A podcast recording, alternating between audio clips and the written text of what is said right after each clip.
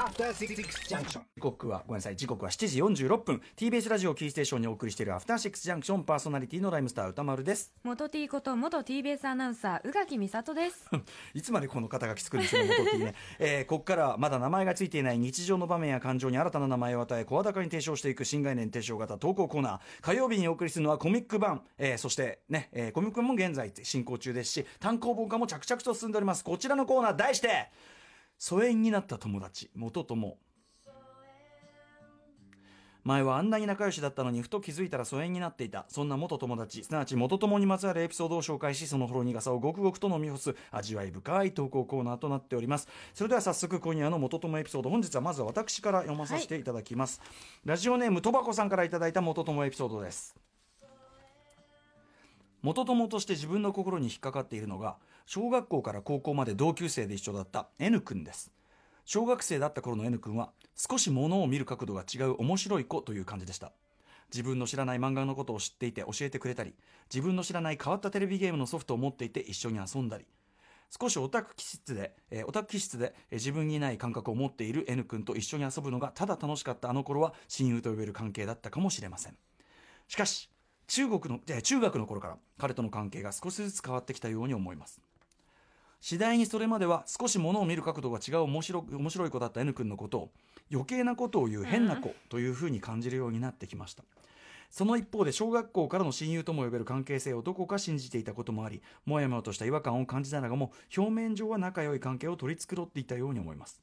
本当に親友であるならば N 君が余計なことを言った時にそんなこと言わない方がいいよと指摘してあげるべきだったのかもしれません。そんなモヤモヤを感じながら同じ高校に進学しました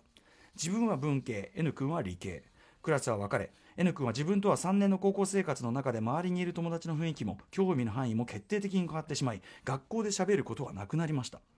でも N 君は毎朝高校に向かう駅で会えば昔からの親友として話しかけてきます。自分の中ではもう N 君のことは親友ではなくただの同じ地元の駅から学校までの道だけを一緒に登校する腐れ縁の友達というふうにしか感じられなくなってきました。いました。そんな中決定的な出来事が高校3年生の時に起きました。N 君が文化祭の有志の発表でギターの弾き語りを一人ですると言い出したのです。高校では友達も多くない N 君が人知れず音楽スクールに通ってギターを習っていたことは知っていましたが彼が音痴であることも知っていた自分は正直なところやめた方がいい絶対傷つく結果になると思っていました。それなのにエレキギターで B'zを B'zを演奏してなのか。B'zを演奏してみんなの注目を浴び意中の女性にアピールすることを嬉々として語る N 君をついぞ止めることができませんでした。文化祭当日想像していたように悲劇が起きました、えー B'zの高音を、えー N 君のき低いダミ声で弾き語り聞かされた会場は「やめろ!引っ込め音痴!」という声が、えー後方から上がり騒然となりました。そんな状況を想像だにしていなかった N 君はうろたえ演奏を早々に切り上げて引き上げていきました。その日以来学校中の笑い物となった N 君と自分の距離感は決定的に大きく開くことになりました。そんな悲劇を止められたのに止められなかった自分に罪悪感があったのかもしれませんしただ彼と親しくして同類と思われたくなかったのかもしれません。思春期の複雑な罪悪感と自意識がないまぜになり N 君と朝駅で会ってもよそよそしくなり受験勉強を理由に登校時間をずらして次第に会わないようになっていきました。そして自分が高校を卒業し地元を離れた大学に通うようになると N 君とは会うことは全くなくなりました。30歳を過ぎた今昔を振り返るたびにあの時自分が言うべき言葉を言わなかったことで N 君の人生を大きく変えてしまったのではないかと N 君との関係を後悔を持って思い出すのです。難しいなこれはちょっとどうすればいいよかったのかな。でもまあ言えばよかったって思う気持ちも分かる一方で、うん。果たして言って聞いたかな？っそうですね。ていうところもあるじゃないですか。うん、お、前音痴だからやめろよなんてね。うなんかなんでその邪魔するんだよってなる可能性もあるし傷ついちゃう可能性だってあそうるし、ですね。たとえ親身から出た言葉であっても彼にとってはその時はやっぱ言ってほしくない言葉かもしれない。でもやっぱり現にいやいやいやもう絶対に傷つくことが分かってる。で現にそうなっちゃった。このうん。うろたえて演奏を切り上げて帰ってっちゃったところが。これも想像するだけで涙が出てくる。N 君もでもその何ですかねこの楽天主義はね。うん、なんかあの思い切りが良すぎません？うん。でもその一種の空気の読めなさ感っていうのが、まあ、N 君のそれはね本当にプラスに働けばいいとこだったかもしれないけど、おそらくこの戸箱さんがなんかこうテンション違うなこいつ合わねえなと思っちゃったまさにそこかもしれないし、うん。ちょっとストンキョなのかもしれないですよね。ちょっとそのかなり周りの助けが必要というかうん。んそのでもでもね頭ごなしに止めればいいっていうふうにも思えなくてちょっと難しいですね。うん。でそこまでじゃあ果たしてトバコさんがしなければならなかったのかっていう問題もあるじゃないですか、まあ、もちろんね。それはねね N 君が決めたことだから。N 君のまあなんていうのかなほらあの失敗する権利っていうかさ、ううんん。っていうところはあるから N 君が傷つく権利っていうのかな、うん。それはでもやりたかったっていうね。うん、何でも先回りしてそれはねその抑えればいいってもんでもないんだけど。でも でもこれでうわ止めてあげればよかったってなる気持ちもわかる。うん、でやっぱりその戸箱さんのなんていうのかなもうあるところから距離を置き始めてしまった自分っていうのに対する罪悪感もあるだろうし、そうですよね。いやーザ元友ですねこれね。これぞ元友。これぞ元友。苦い。苦いです苦いねでございます。まあ N 君がどっかでは楽しくやってるということを祈りましょう、うん、はい。そうですね。もう一発いく？いきましょうか。でもう一発はじゃあ宇垣さんはい読みでいきましょうか、お願いします。ラジオネームゆかりさん女性の方からです。私の元友は高校のクラスメイトでした3年間クラス替えがなくずっと一緒に過ごしてきた H さん。彼女は将来英語関係の仕事に就きたいとの熱い思いから大学在学中に数年間アメリカのネブラスカというすごい田舎に留学しました、ねブラスカ映画にもなりましたねブラスカ。お互い別の大学に進学してからはたまに会っていましたが H さんが留学してからは手紙でのやり取りが始まりました。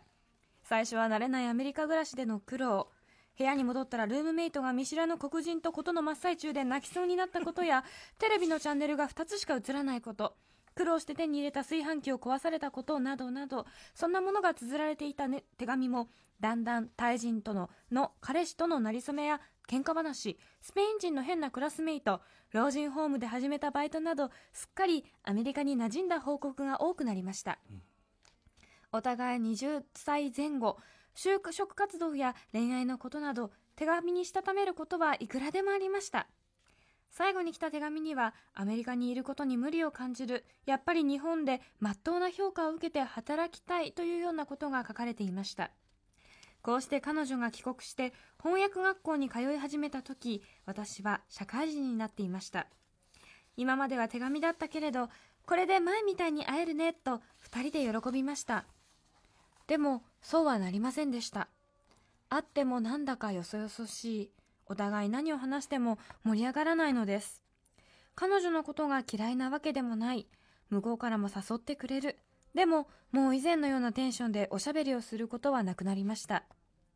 そんな風に何があったわけでもないけれどなんとなく心が離れていくのを察して H さんがアメリカのいた時のように手紙を書いてみたりもしました。